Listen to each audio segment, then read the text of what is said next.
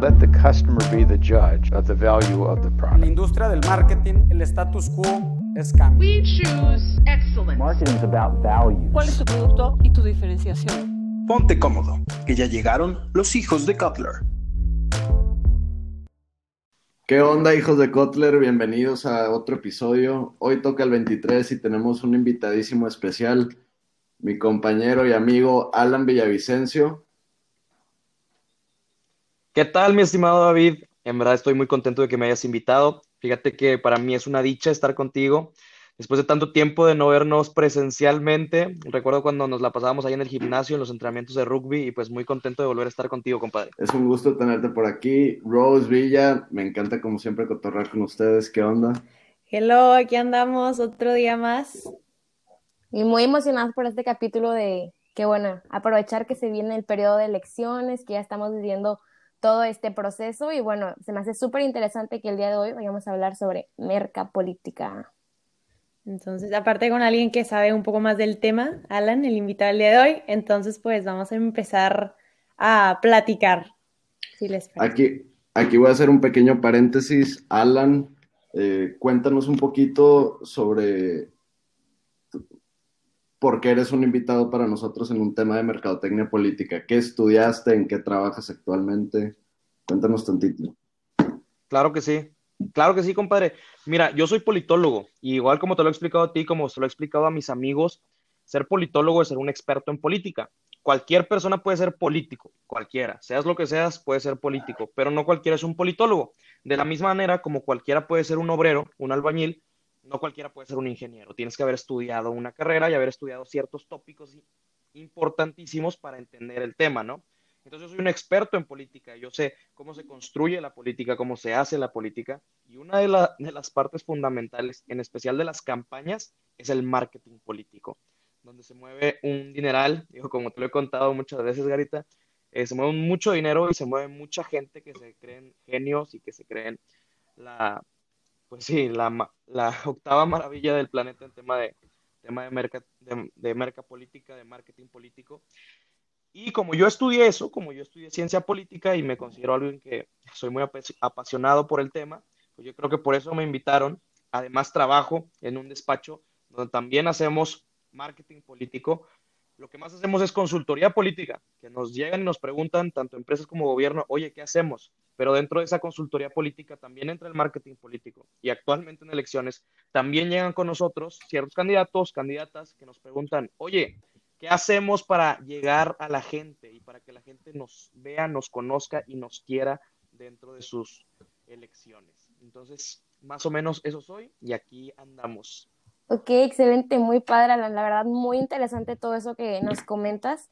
Y para aquellas personas que nos estén escuchando y que así como yo no tengan tanta idea de qué se trata el marketing político, así como definición, pues es más que nada un sistema compuesto por métodos, técnicas y prácticas que pretenden estrechar la relación entre un electorado y un candidato, que es lo mismo que nos decía Alan, ¿no? O sea, la importancia del marketing político reside en esto, o sea, que significa desenvolver una comunidad entre el candidato y los electores y también construir una imagen política que para mí es lo más difícil, ¿no? O sea, de que, porque cualquier cosa estás, te están observando, te están observando todo, todo lo que hagas, entonces creo que hay que ser muy cuidadosos en esa parte, sea, todas las personas, todos los políticos y también todo el equipo detrás de la imagen de este político.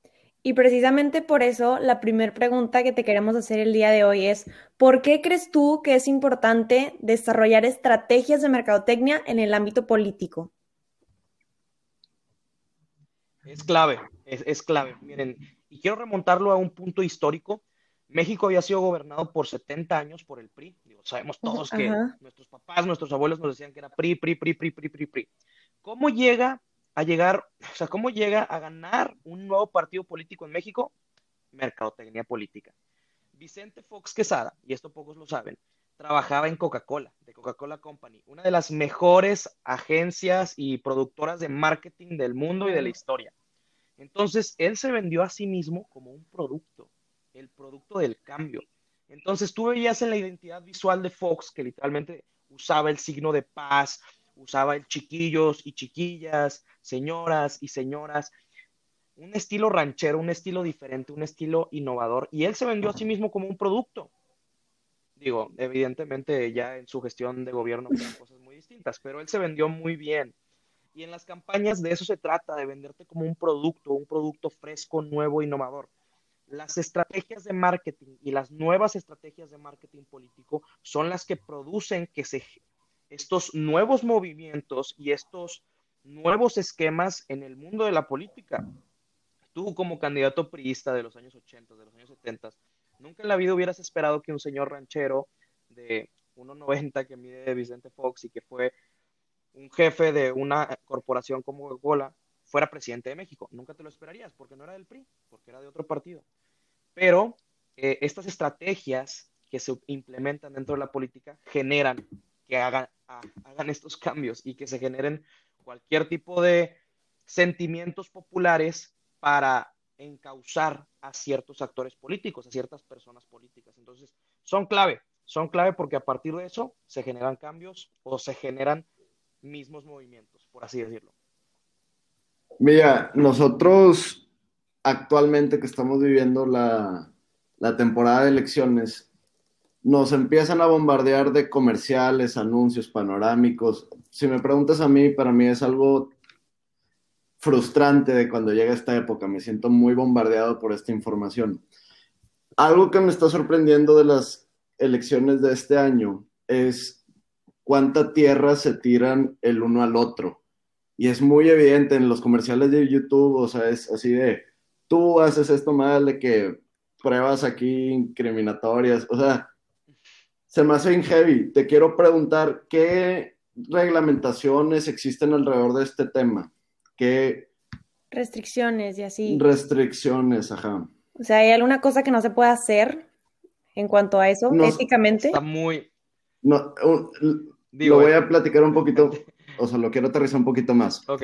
Nosotros, cuando platicábamos sobre este tema, decíamos, es que imagínate ser Coca-Cola y Pepsi. Coca-Cola no sale en un anuncio diciendo de que es que Pepsi te hace esto y, o sea, no, no existe como que este ataque. No se tira, ataque tan directo. Señalar con el dedo, literalmente, o sea, no existe. O bueno, sí existe, pero de manera de chiste, o sea, es un poco más sutil.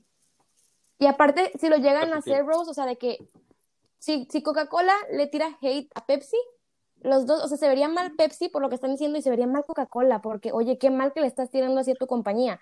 Pero acá vemos a los candidatos que, como dice David, tienen la foto, tienen la el screenshot. mira, ajá, de que aquí están las evidencias, ¿no? De que, mira, este otro candidato hizo tantas cosas malas y es como que, o sea, ¿se puede hacer esto realmente en, o sea, en la política de que decir tan explícitamente lo mal que hace otra persona, o sea, exponerlos realmente?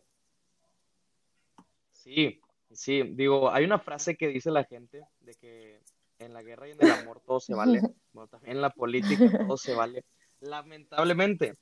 Yo entiendo y hay ciertas cosas que he visto, ciertos principios de, legales, de, derecho, que no puedes hablar mal de otras empresas, de otras compañías, aunque sea cierto, digo, porque incurres en faltas de difamación y otros temas de, esa índole. Bueno, en política no pasa, en política no pasa eso, lamentablemente, porque como son todos actores públicos, realmente pueden decir y hacer lo que sea.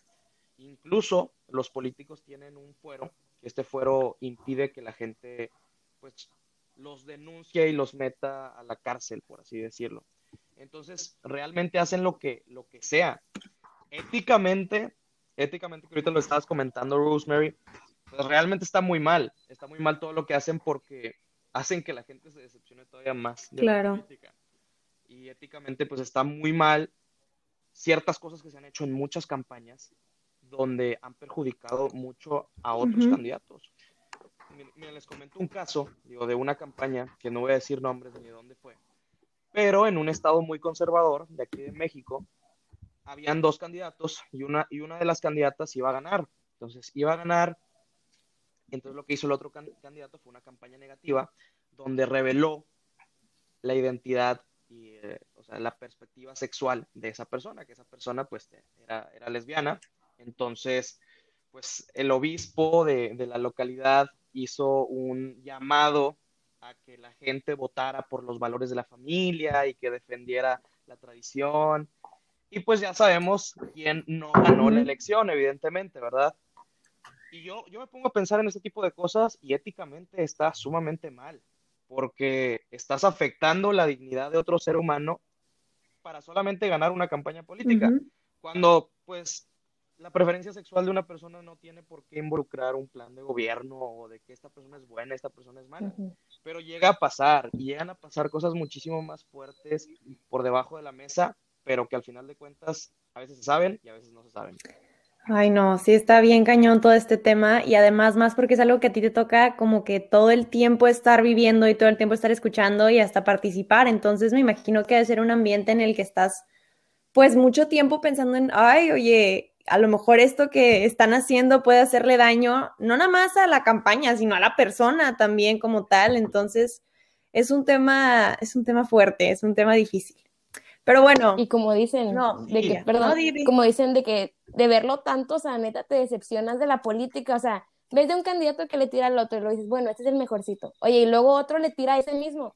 Dices, no, entonces ya no es el mejor, o sea, aquí realmente ya no estamos votando por quién es el mejor, estamos votando por quién es el menos peor, ¿verdad? Y aquí está también de que la importancia de la mercadotecnia, o sea, de que dentro de la política, porque me llamó mucho la atención eso de que se venden como un producto, que se pueden llegar a vender como un producto, o sea, venden su imagen, pero también ellos, o sea, como un producto, no solamente su imagen y su personal branding, sino como decían de que soy el cambio, ¿no? O sea, yo soy el cambio, o sea, yo soy el futuro de México.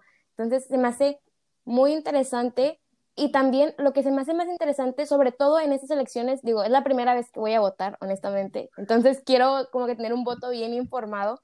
Este, pero lo que me llama más la atención es el uso de redes sociales durante este periodo de elecciones. O sea, recientemente acabo de entrar a TikTok y vi que, o sea, de que Adrián de la Garza tenía TikTok, o sea, Fernando de Rosabal tiene TikTok, o sea, me lo hubiera esperado de Samuel García, que es un millennial, y bueno, su, su esposa está en este ámbito, ¿verdad? Pero de ellos yo nunca me hubiera imaginado que, que hubieran estado como en el medio, en, redes sociales, ajá, en el medio, o sea, antes tal vez te lo tomabas de broma, de que no manches, Adrián de la Garza tiene un TikTok, pero ahorita es como que súper importante porque también es un medio en el cual las personas se pueden informar. Entonces, ¿qué piensas de este uso de redes sociales, de los políticos usando redes sociales? Totalmente, digo, ha, estado muy impactante ahorita en este, en este tiempo y, más que nada con la pandemia, digo, se, se, supone que se están limitando los eventos sociales, en la realidad pues están yendo las personas que quieran, pero sí se tiene que invertir muchísimo más en, redes sociales y eso ha sido lo que ha pasado y miren, aquí está lo que nosotros hablamos como consultores y como, como expertos o digo, politólogos de lo que hablamos de la política y del marketing político. Sí está bien utilizar las redes sociales, pero las redes sociales no lo son todo y dependen mucho de su funcionalidad. Tú no puedes ser un candidato político y tratar de hacer un trend de baile en TikTok para exponer algún tema importante, porque la gente no te va a tomar en serio y es algo muy triste ver a los candidatos que hagan eso. Y sí lo han hecho, y sí lo han hecho, y se han, se han cambiado de ropa o se han cambiado los zapatos, así, este, para buscar llegar a los jóvenes. Y, eso, y de eso no se trata. Se tienen que utilizar las plataformas de la manera más informativa posible, más fresca posible y donde, donde verdaderamente las personas se sienten atraídas al mensaje. Es decir, en términos coloquiales, no la forcen. No forces una aplicación solamente para dar a conocer tu mensaje. Si tu mensaje va de acuerdo con esa aplicación, está bien, vas y dale. Exacto. Yo, por ejemplo, en TikTok, digo, no tengo tantos, tantos followers como muchas otras personas que tienen muchos followers, pero yo no hago bailes. Yo hablo acerca de problemas sociales que tenemos en, la ciudad, de ciertos temas, eh, de ciertos temas sociales importantes y que afectan a la ciudad no lo hago con un baile, no lo hago cambiándome de ropa, no lo hago de ninguna de esas maneras. Lo hago con videos informativos puntuales que le atraigan y le llamen la atención a los jóvenes y a los chavos que les interesa ese tema. Y es lo mismo que hemos aconsejado a los políticos que, que, traemos en campañas. Si quieres usar un TikTok, está bien, pero no te pongas a bailar. Si quieres usar Instagram, también está muy bien, pero no hagas ciertas cosas que hagan que forces tu contenido.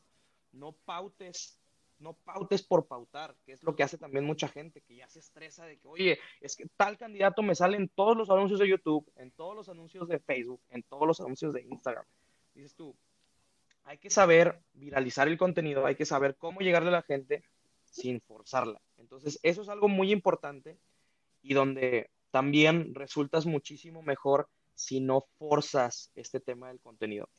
Y así, digo, por último, este, a los que están, los que están escuchando este, este, de este tema aquí en, en el podcast, busquen las redes sociales de Alexandria Ocasio Cortés. Es una congresswoman de Estados Unidos y es de las mejores que han implementado el marketing político en Estados Unidos. Sin meterle los millones de, pesos o de dólares a, publicidad, ella siempre hace que sus tweets sean virales, que su contenido en Instagram sea viral, que sus videos sean, tengan mucha repercusión en el, electorado. Entonces, eso es, ese es el, el, seguimiento que se le tiene que dar en marketing político. Lo demás está mal hecho y es un derroche de dinero. Vía, muchas gracias por venir aquí a compartirnos algo de tu conocimiento. Es, es, tú sabes que a mí me encanta platicar contigo y mm, cuando te veo platicar con tanta emoción y tanta pasión, siempre me la transmites. Este, tú eres un chingón, tú sabes que siempre he opinado eso. Hoy ya tenemos que ir cortando nuestra, nuestra, nuestro podcast del día de hoy. ¿Quieres pasarnos tus cuentas de redes sociales? ¿Cuál es tu TikTok, tu Instagram? Claro, claro. Digo, mi TikTok es villa.alan, alan.villa, con los dos me encuentran. Mi Instagram es arroba Alan.